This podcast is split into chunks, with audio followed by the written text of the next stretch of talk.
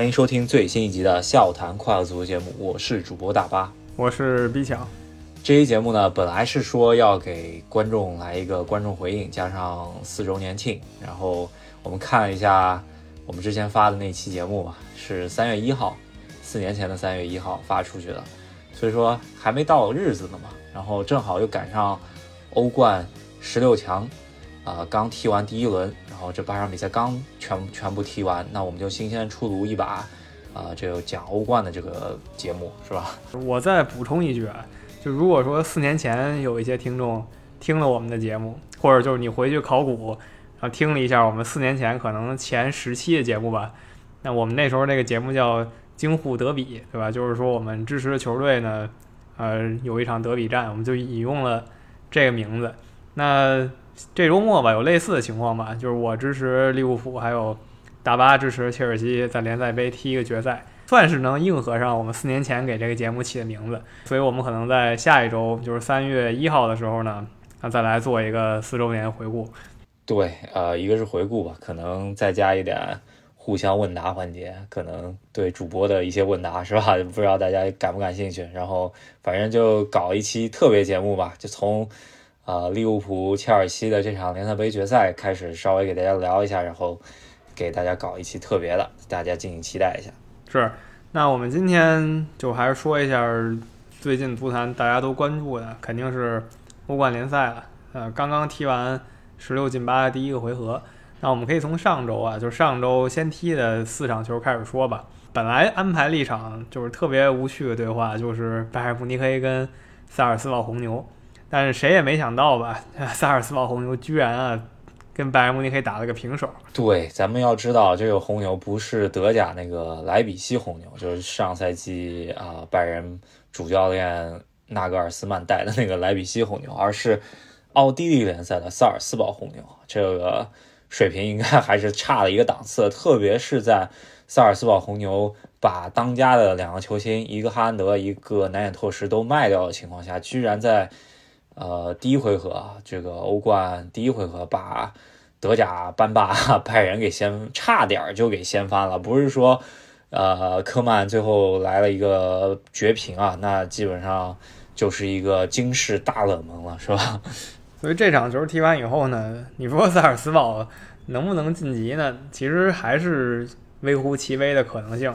拜仁回到主场，应该不至于二次啊栽在萨尔斯堡红牛身上了。回到主场呢，更可能的情况还是可能像在德甲联赛时候一样，打出一个三比零，甚至什么六比零就晋级了。对，呃，还有一点就是，其实拜仁这场也不是说收着踢了，感觉，呃，最近拜仁不是特别稳定啊，在德甲中间也是连续翻车，而且翻的挺大，所以说感觉上来说，拜仁的后防线出了一些问题，然后加上可能后腰。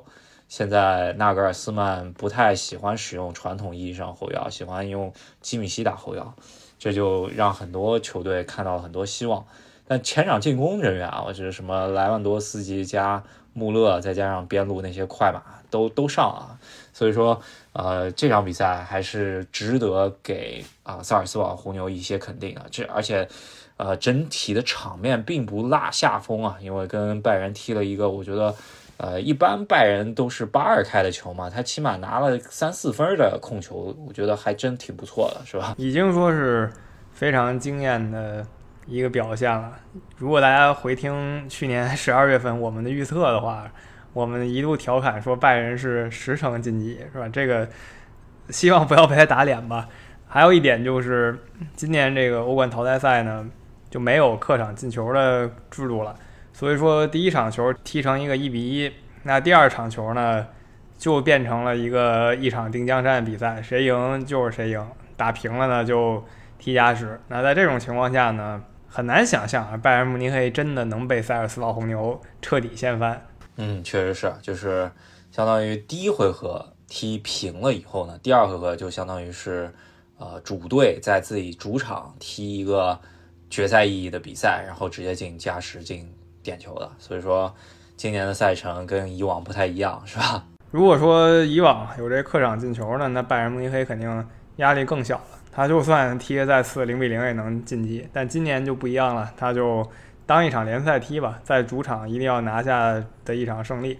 那第一周给我们带来了一个这种巨大冷门吧，就因为没有客场进球了嘛，可能这个冷门还能再延续一下，看看萨尔斯堡在拜仁主场怎么搞或者怎么反击。那如果还有客场进球制度的话，那曼城那场球应该就是更没悬念了。曼城在里斯本竞技的主场，就他去葡萄牙做客，直接踢个五比零，那第二回合也没啥可看的，就更没啥可看的了。值得说的一点就是，曼城在踢里斯本竞技之前的那场联赛来了一个后场大轮换，然后居然把整个后场全换了，就为了准备这一场比赛吧。然后确实也准备的挺好，上来就已经砍瓜切菜了。呃，上半场已经把这个悬念，就把两回合的悬念全给杀死了。同时开踢的另外一场比赛，巴黎对皇马比赛是火星撞地球的，所以说这场比赛看到这个比分，基本上也没什么人关注了，是吧？嗯，我觉得真的可能除了曼城的球迷或者你是里斯本竞技的球迷吧，在看这场球，别人真的就可能拿手机一扫，十五分钟已经二比零了，那没有看头了，都去看巴黎皇马了。重中之重肯定也是巴黎皇马嘛，十六进八最火星撞地球的对决，呃，梅西带领的巴黎跟依旧不错的皇家马德里吧，然后安切洛蒂故地重游啊，他也是巴黎的一个传奇教练。确实是啊，就两队在这场比赛开场之前的这个状态呢，说明呃，巴黎其实在联赛挺以他这个阵容来说的话，在法甲这个成绩的情况下，其实他还是非常崎岖嘛，感觉这个路走的是吧？然后。呃，皇马这边呢，西甲反而是更顺利一点，对吧？然后没想到这场比赛，大家以为皇马应该能对巴黎造成不小的麻烦，甚至来说场面可能压过巴黎一头。然后上来开踢了以后呢，他们发觉这不是一回事儿。这个呃，巴黎整场都把呃场面控制在自己的手里，而且基本上皇马没有任何的反击机会，啊，射门。打有效射门也是寥寥无几了，可以说安切洛蒂可能也是因为想适应一下这个没有客场进球的这个这么一个规则吧，所以说他也并没有想博一个客场进球，最好的就是博一个零比零，然后呃再次的就是一个一比零，呃其实差一点就博下来一个零比零了，是吧？就是就直到补时的最后最后关头吧，我想大家也也知道这件事儿了，不用赘述了，姆巴佩。来了一个非常非常犀利的进球，就他突入禁区那一瞬间，就感觉确实是当今足坛最生猛的前锋之一。那个突破太犀利了，然后 拿下了比赛。如果说这球没进，那巴黎非常被动。那进了以后呢，我只能说巴黎在主场这场球才做到了一个他最低预期目标吧。就如果说没有一比零的话，那他那他没达到目标。一比零的话，应该是达到了他的最低标准。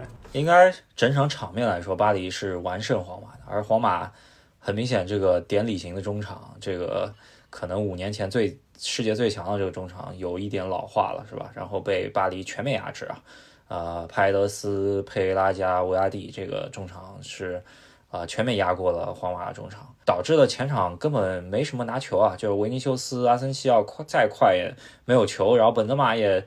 基本上没有什么球拿到的，等于整场是被压着干的。然后值得一说的是，下半场之后，呃，巴黎上了内马尔之后啊，这个 N M M 组合啊，第一次我觉得应该是我觉得是我第一个见到，第一次见到这么一个超级足坛，呃，我觉得比当年 M S N 更强一点的组合，是吧？对，你说强弱可能还得多方面考虑吧。要说华丽的话，应该是。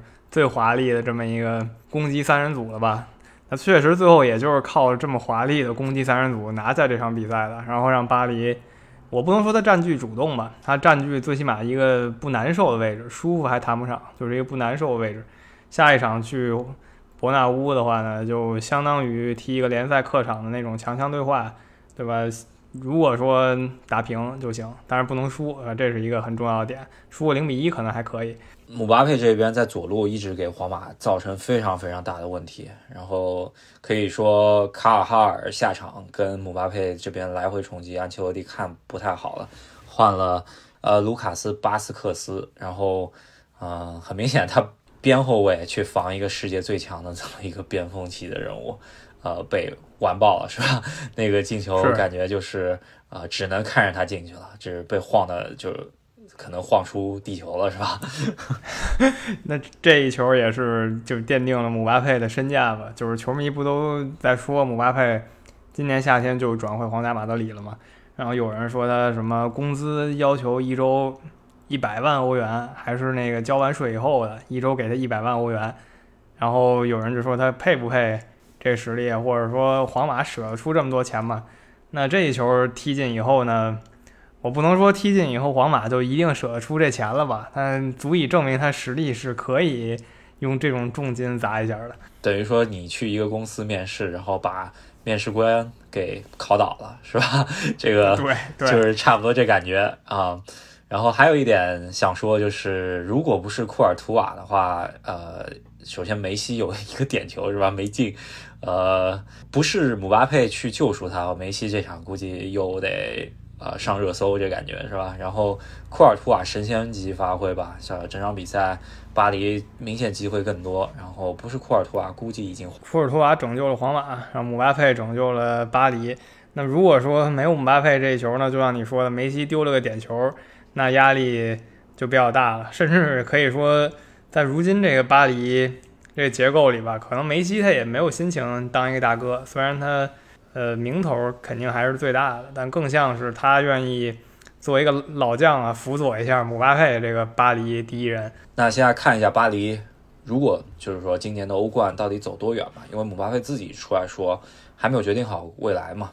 那看一下巴黎今年能不能通过欧冠上面的一些表现去留住他？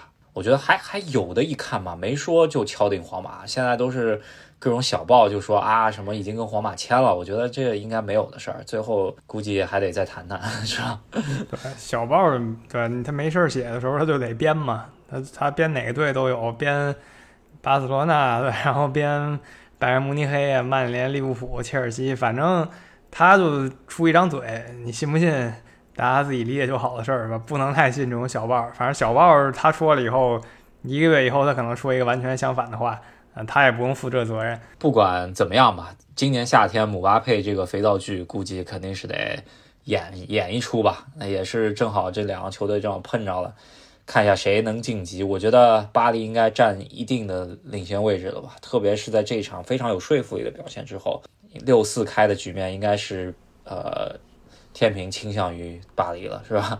对，肯定是倾向于巴黎了。下一场就像刚才可能提了一嘴，就像踢一场强强对话联赛吧，我可以接受一个零比一的输球。如果说打平或者赢球，就已经非常让他满意了。然后呃，上一周的比赛日中间，我觉得也是把可以说悬念没有完完全全被杀死的一场比赛，就是利物浦客场赢了国米两个球啊、应该上半场踢得非常焦灼。这场比赛上半场是一个。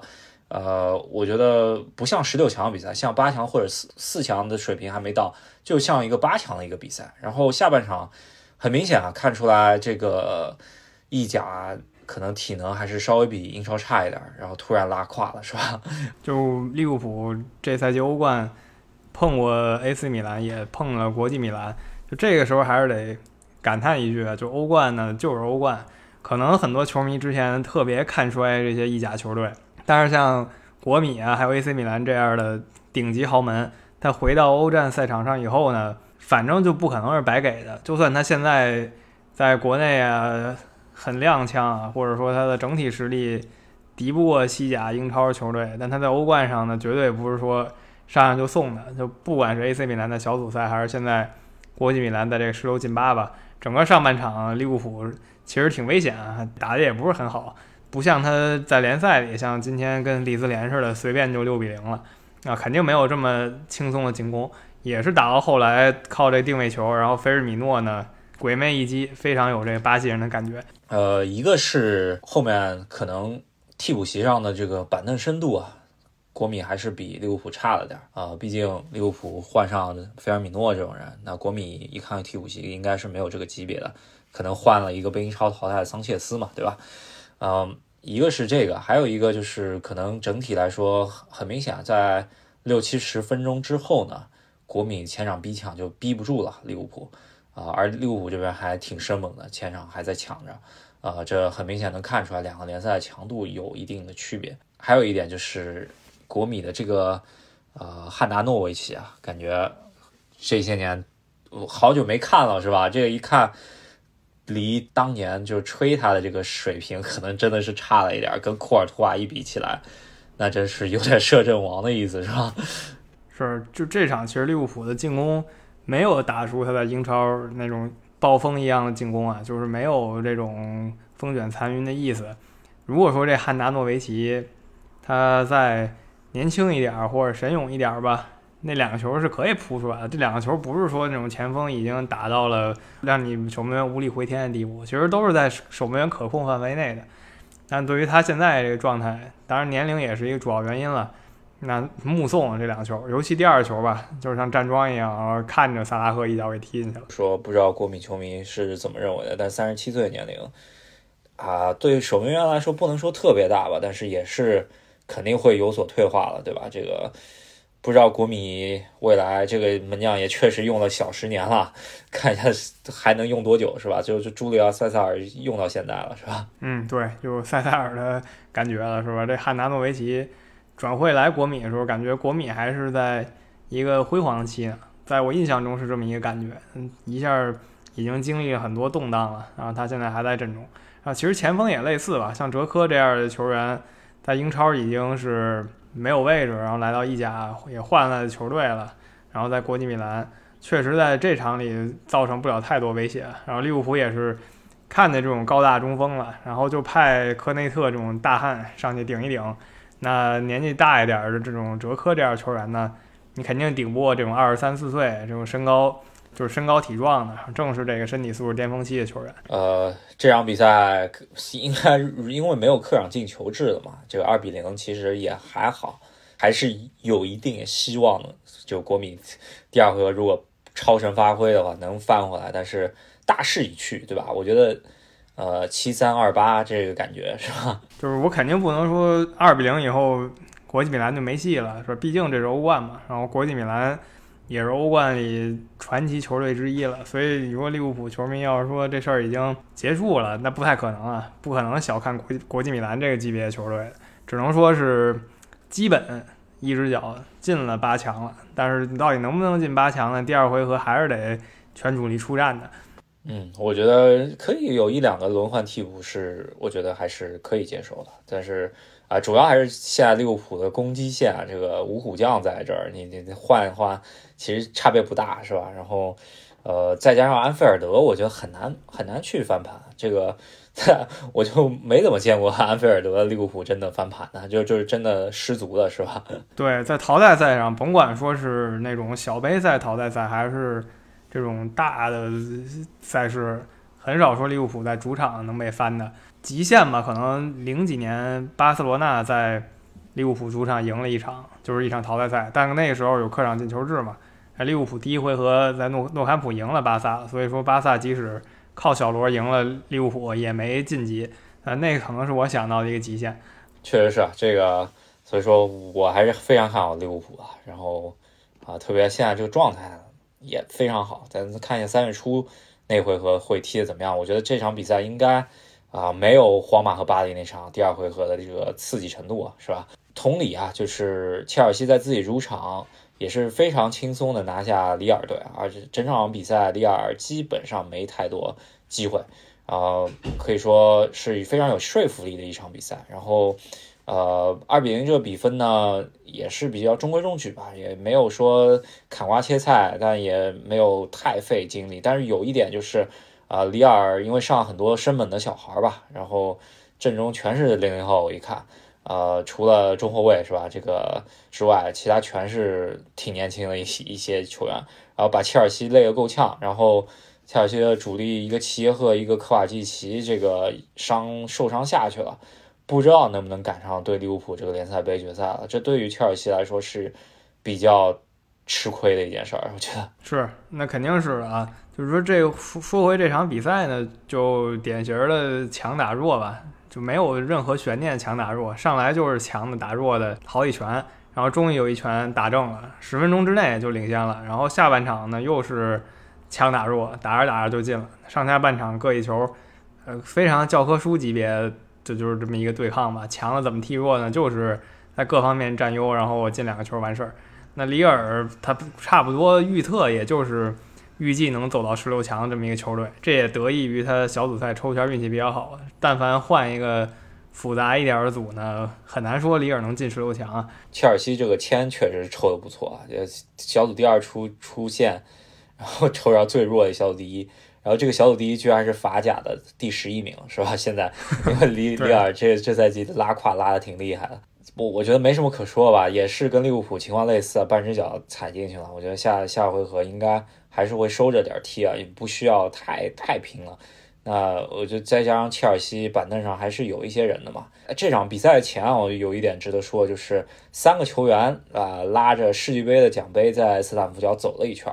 然后里斯詹姆斯啊，齐尔维尔加上呃奥多伊这三个球员，可能都是有受伤的球员，然后给球迷一起开心一下，是吧？切尔西，呃，在我们没聊的这一期呃这一段时间呢，切尔西去踢了世俱杯，然后拿了世俱杯，也是呃挽回了九年前的一些遗憾吧。然后把该拿的奖杯，作为一个欧洲的俱乐部球队啊，把该拿的奖杯全部拿到手了，是吧？这个是全满贯，这个。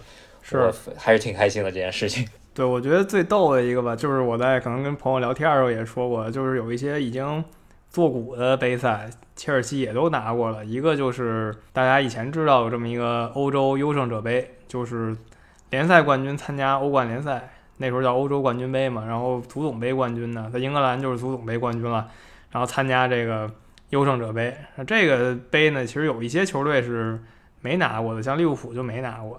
然后热刺拿过，然后切尔西拿过，然后还有一些更冷门的吧，就是英格兰足坛在被禁止参加欧洲联赛的时候呢，他们自己多搞了这么一个杯赛，叫做英格兰会员杯，叫 Full Members Cup，就搞了这么七年，被禁赛七年，然后切尔西拿过两次，也是绝无仅有了吧，所以说算是一个奖杯收集者啊，确实是，呃。呃，咱们不算那个英格兰国内的那个自娱自乐的杯赛，就同样就是基本上全拿到的，应该只有拜仁和切尔西了。这个这两个球队是欧洲呃，应该是拿最全的这么两个球队吧。所以说也是欧冠的次数上不多，但是基本上把该拿的都拿到了，我还是挺开心的。也希望切尔西再接再厉啊！这个。啊，我我不想说今年欧冠能连冠吧，咱们先进到八强看一下抽签，然后再看一下，希望走得远一些。因为如果进到八强以后，我可能会去切尔西的八强一场主场看一下比赛啊，呃，看一下抽签吧，主要还是除了这场比赛以外呢，其他三场比赛就比较焦灼了。我觉得，呃，痛失好局的其实是尤文，是吧？尤文三十秒就已经领先了，一比零，然后没想到。一直迟迟打不开局面，然后反而被别人七十几分钟扳了一个，最终一比一，这就难说了。对我就是尤文反向拜仁的比赛吧，对吧？拜仁是最后关头终于补救上了，尤文是三十三秒直接进球，然后被别人补救上了。那跟拜仁类似的情况就是，都是在这个所谓的比较弱对手身上吃了一瘪，但是呢，马上就会回到主场了，那就当成一个。在主场进行的决赛来踢就完事儿了。那尤文还是比比利亚雷亚尔强的，但是就看比利亚雷亚尔这踢法吧。再加上埃美丽也确实是一个杯赛方面挺有经验的教练，比利亚雷亚尔确实是有机会的，搞不好来个什么一比零，来个惊天冷门。真的，这两个教练其实在杯赛上面都还挺不错的。然后可能埃梅利呃欧联杯的更足一些，而那个阿莱格里这边欧冠经验其实真的挺不错的。所以他俩斗法其实还挺好看的，就是主要还是跟切尔西时间冲突吧，没有仔细看这场比赛。但是没想到这个也稍微看了一下集锦，跟尤文啊还是有点拉胯，就是感觉在意甲踢的也是挺艰辛的，在欧冠上面也没有太踢出来。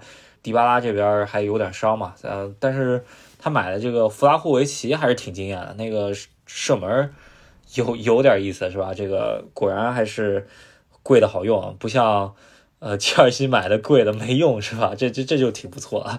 是我弗拉霍维奇算是达到自己的一个小目标吧。他去尤文图斯图什么呢？一上来肯定就是图今年能踢欧冠，对吧？他也是人生终于参加这欧冠淘汰赛了，那参加了半分钟就进球了，是一个绝无仅有的体验，应该也是一些记录打被他打破了吧。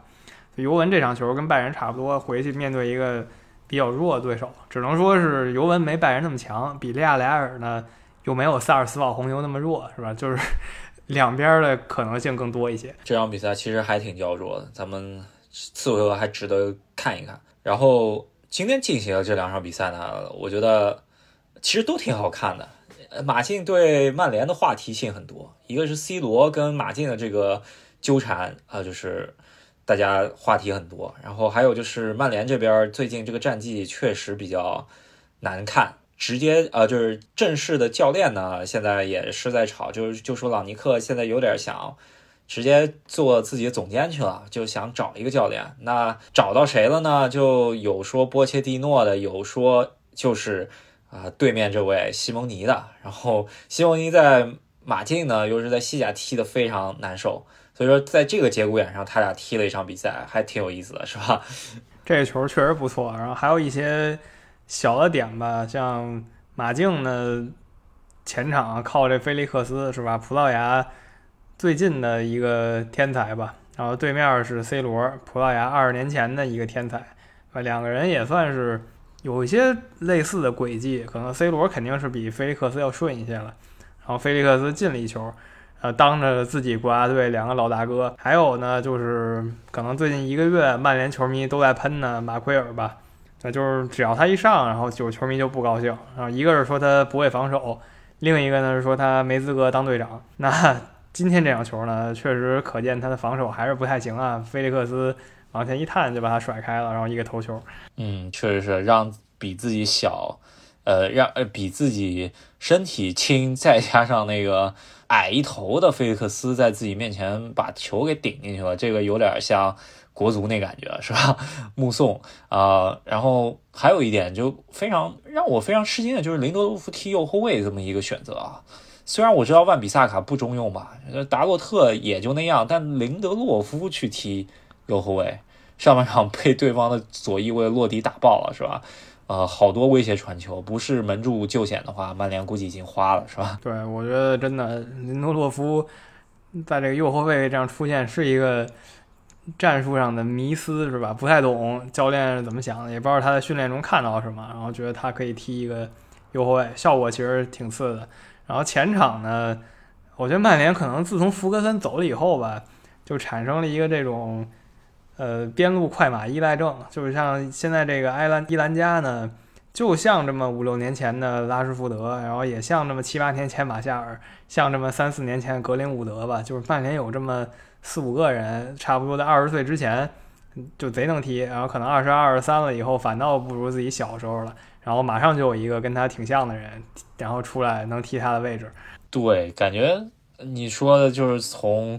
马夏尔到拉什福德，再到现在的，呃，就之前去监狱连的，呃，格林伍德，再加上现在这个伊兰加，风格确实还挺类似。但是伊兰加这个，呃，今天这这一下就是第一次触球，这一下射门啊，还是有那么一点风范的嘛，是吧？有点像拉什福德。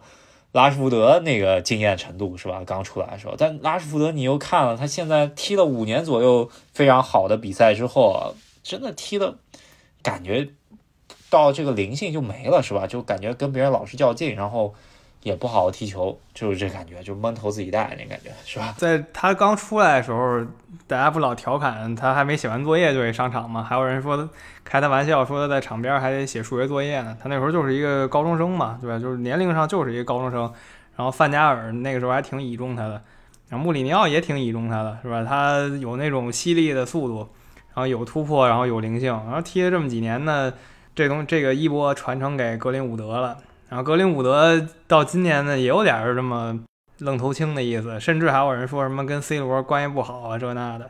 他把这些已经全抛到脑后了，他已经去了一个有去无回的地方。然后现在就是这个伊兰加了，多少有他们三位前辈的感觉吧。再加上已经去了西甲马夏尔，伊兰加这个球员，我还特意今天听解说的时候听了一嘴啊，就是他的父亲啊，他是呃，其实是。喀麦隆国脚，踢了九八年世界杯的一个喀麦隆国脚，然后呃到马尔默啊去，就是相当于瑞典去踢了踢联赛了，然后把他生在了瑞典，所以说他现在是瑞典国脚，但是他其实是喀麦隆这么一条线路上来的这么一个球员，然后他呃可以说是呃足球世家了，是吧？这个。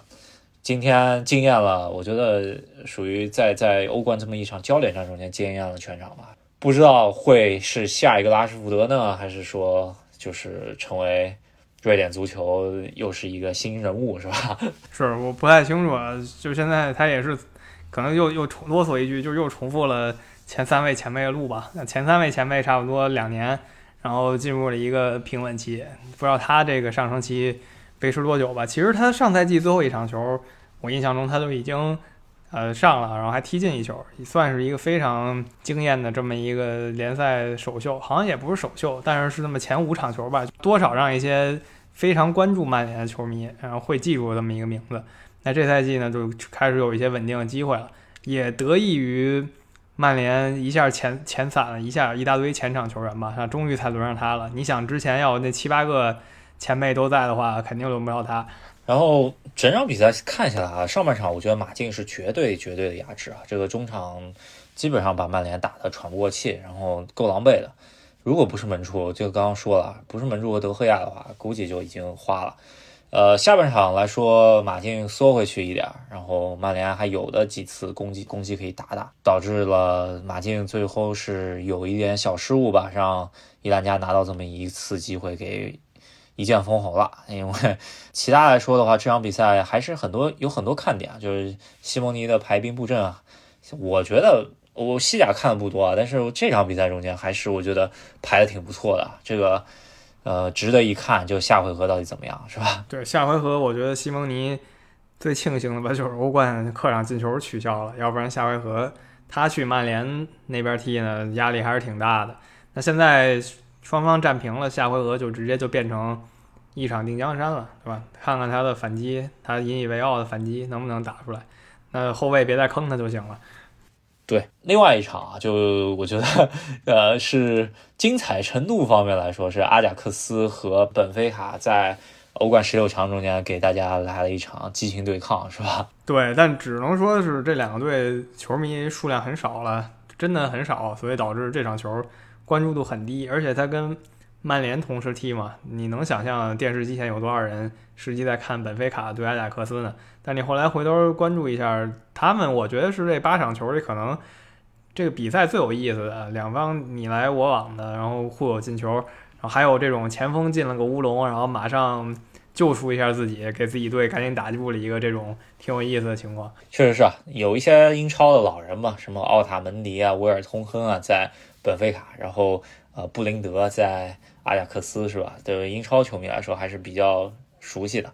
然后这支阿贾克斯呢，延续了之前的一些班底，就是什么布林德啊、塔迪奇啊这些人，然后又加了一些人，然后呃，可以说又是一个阿贾克斯二点零这感觉是吧？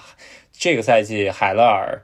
咱们之前说过，在在呃欧冠的淘汰赛中间，比莱万进球还多啊。然后这场比赛他也不负众望，也进了一个球。而塔迪奇这边也是在欧洲非常高产的这么一个射手啊，也进球了。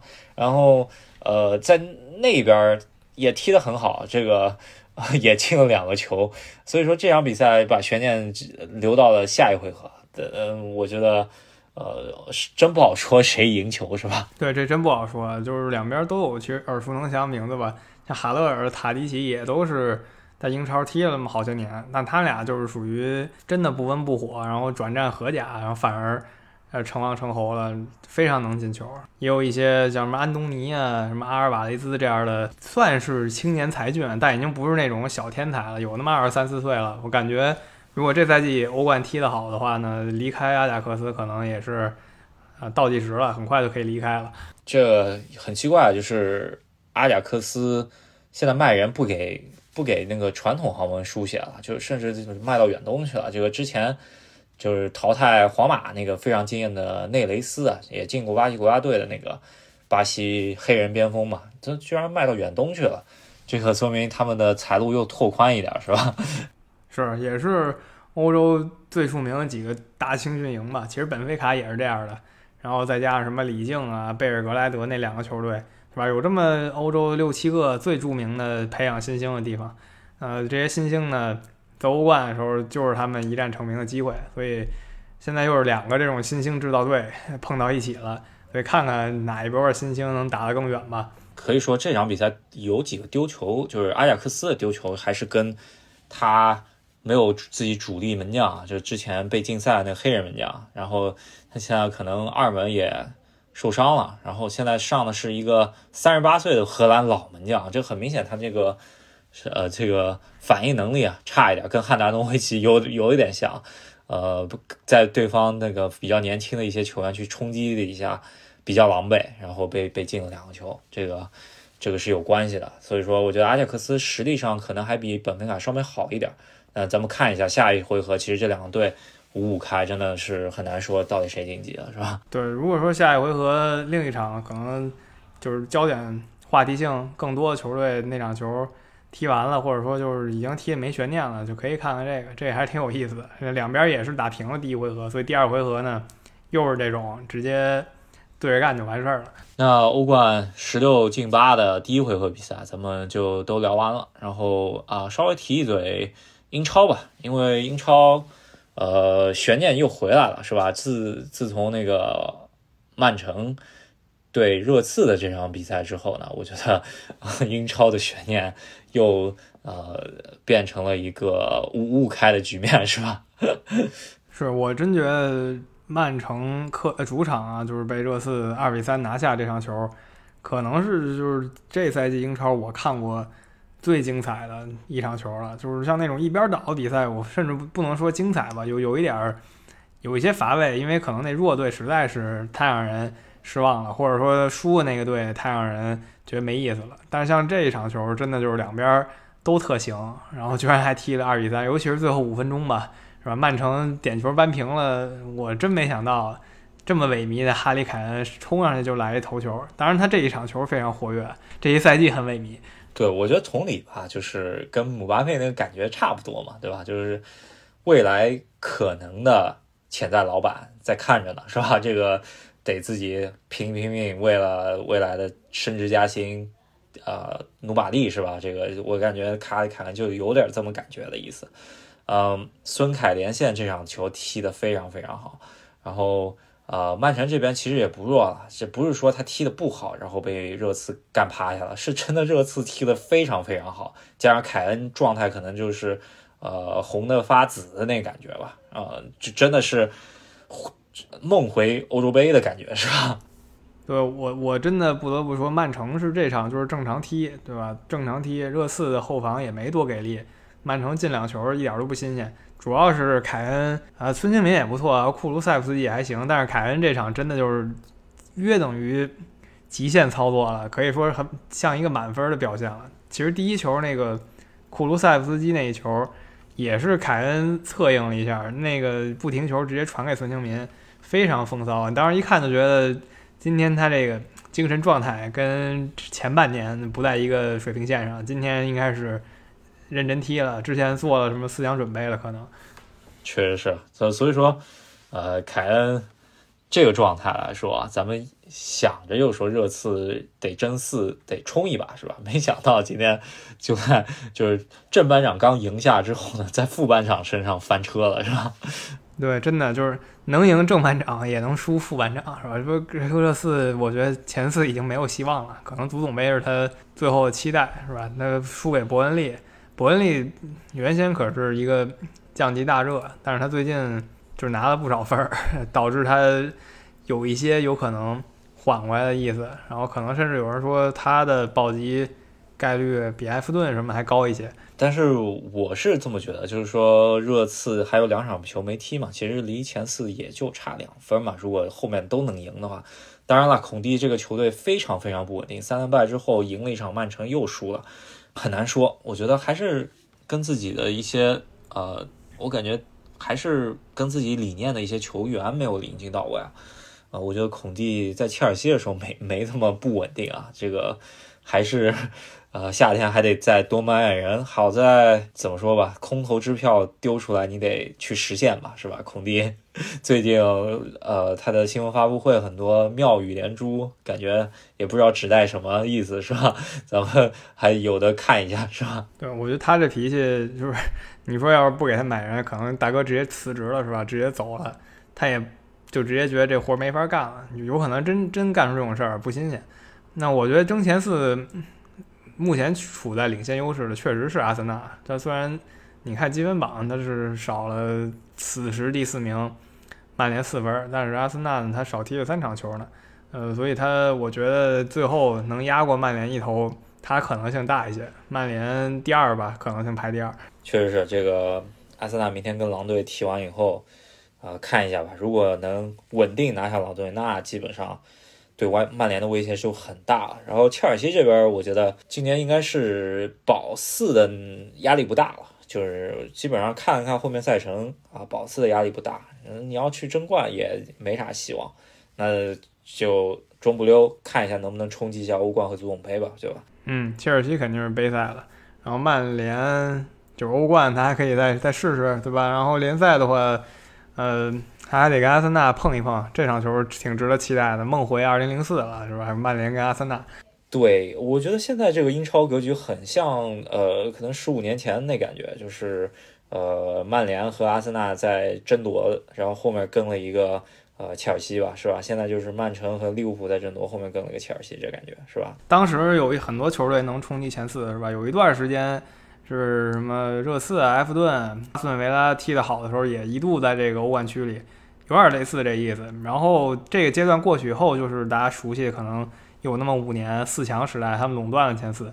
然后再往后就是曼城崛起，就是大家又重新排序了。呃，不管怎么样吧，后面曼城主场会跟利物浦碰一场，然后利物浦会跟曼联碰一场，然后呃切尔西会跟曼联碰一场，这都是争四的大看。大看点的比赛，或者是争冠的大看点比赛，英超啊争冠并没有死掉。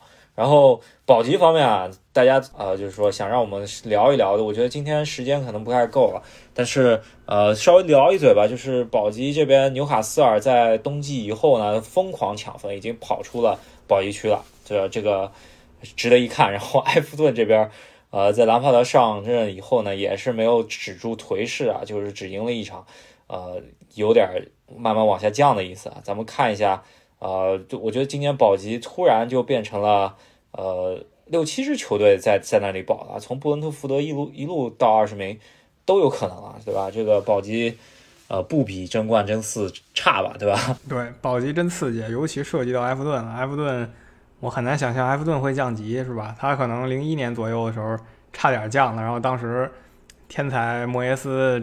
在那个二十一世纪初的时候，把埃弗顿往上带了带，那谁能想象呢？就没一直就没起来。这么一个英国历史上踢过最多顶级联赛的球队，是吧？也终于到了有可能降级的时候了。前两年也有这么一段时间，那时候请了阿勒代斯，然后踢那种最丑陋的足球，就是混零比零的那种足球。